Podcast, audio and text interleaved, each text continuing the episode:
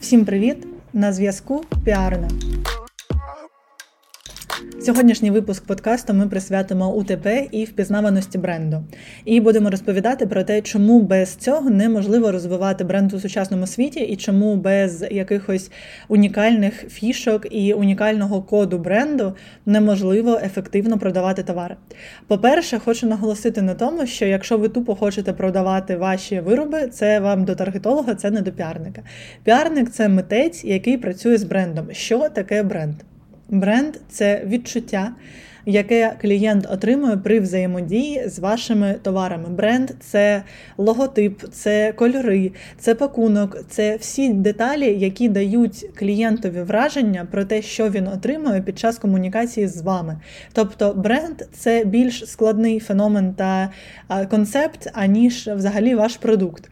І коли ви говорите до піарника, що ви хочете пропрацювати ваш бренд, це передбачає той факт, що піарник зробить вам редизайн, що або порадить компанію, яка це зробить, що піарник пропрацює взагалі візуальну та усну комунікацію, що піарник пропрацює комунікацію зі ЗМІ, з блогерами, обере шлях розвитку з точки зору маркетингу для вашого бренду, пропрацює складові контент-мейкінгу і більш того, зробить ще візуали, вимоги для бренд-маніфесту, тощо навіть пропрацює пакунки, гіфтинги і все таке інше.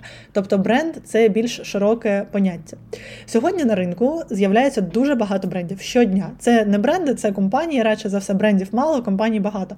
Вони з'являються щодня, вони не мають унікального обличчя, вони продають е, все дуже схоже. Це типу одяг, прикраси, я не знаю, напої, whatever. Вони це продають і роблять це як? Типу, вони роблять лого, вони роблять фотки. Вони пишуть склад, вони ставлять ціну. І класно, якщо вони дизайн роблять самі. Якщо вони не роблять самі дизайни, а продають дефолтні моделі, вони продають дефолтні моделі. Звісно, що на них підписуються люди, які не будуть їхніми фанатами бренду. Це хтось, хто купив один раз, забув назву того магазину, може там вернувся через ціну, чи тому що йому сплила реклама. Більш того, такі компанії не завжди навіть дають рекламу. І вони вважають, що проблема не в продукті, а проблема в тому, що вони не вміють комунікувати.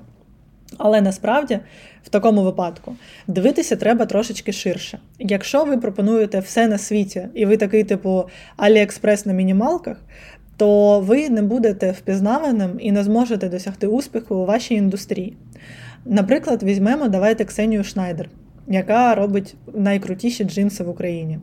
Що вона робить? В неї є дуже чітке і впізнаване ДНК, яке корелюється, починаючи від лояуту сайту, завершуючи зйомками, які виключно всі можна впізнати, тому що це Ксенія Шнайдер, підбором моделей, підбором дизайнів, структурою роботи, тканинами, подкастами, статтями, її діяльністю позаробочою. Тобто це єдиний консистентний бренд, який можна впізнати дуже легко, де б ти його не побачив. Візьмемо Фролова. Це така сама історія. Це єдиний дуже впізнаваний бренд зі своїм ДНК, котрий робить те, що він робить, краще за всіх у індустрії. Візьмемо Багінського. Також це єдина комунікація, вона дуже легко впізнавана. Лінійка товарів дуже легко впізнавана, його стилістика дуже легко впізнавана. І таких прикладів їх насправді дуже багато. Візьмемо ту саму Бевзу. Дуже багато прикладів класних на ринку гуня котрі ти можеш побачити де завгодно, і ти розумієш, що це воно. Але як вони цього досягли? Хто над ними працював і як він це робив? По-перше, можу сказати, що все починається з аудиту поточного того, що мається, починаючи з сильного УТП. Якщо у вас концепція, типу, ми продаємо футболки, наприклад, ми продаємо футболки. Всі футболки, просто різні футболки з принтом. Це не є унікальною концепцією. Якщо ви вигадаєте, що ви, наприклад, продаєте якісь футболки, лише там з от як це робить Хемпфуль, лише, наприклад, з перероблених конопель, і ви взагалі продаєте лише екологічні sustainable футболки, і ви всі про те, що ми йдемо від природи, і ваша, ваш одяг буквально зростає з землі. А це взагалі інша історія. Це щось дуже цікаве і дуже автентичне. Це має вузьку нішу, і через цю вузьку направленість він насправді досягає більших результатів і досягає ширшої аудиторії. Якщо ви берете історію, типу, ми продаємо, наприклад, ми продаємо алкогольні напої. Це вже прикольно, тут можна побудувати класну комунікацію. Але якщо ви будете продавати тупо всі алкогольні напої, починаючи від е, там Первака і Жигульовського і вплоть до вдови Кліко, то це буде дуже дивно. Це буде незрозуміла яка ніша у вас. Наприклад, можете подивитися, наприклад, Авангардену, котрий продає лише там біологічні органічні він, вина. І це дуже прикольно. Це одразу там вино мистецтво. Тобто є якийсь код, є якась естетика естетика в бренду, яку ти відчуваєш, коли починаєш комунікацію.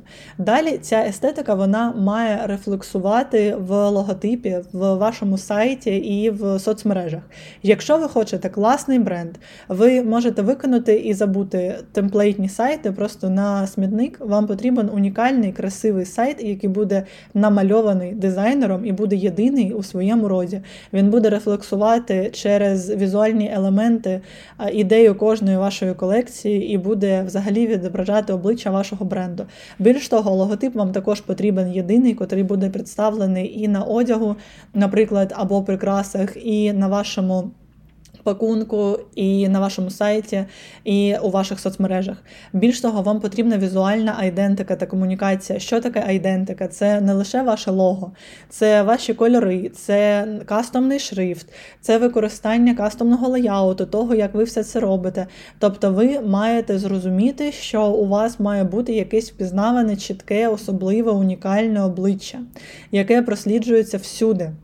Ви маєте розуміти, що коли у вас є концепція, ваші вимоги до візуалу мають бути дуже жорсткими. Наприклад, ви знімаєте лише на плівку і ніяк більше, тому що лише плівка дає ті фільтри, які вам потрібні.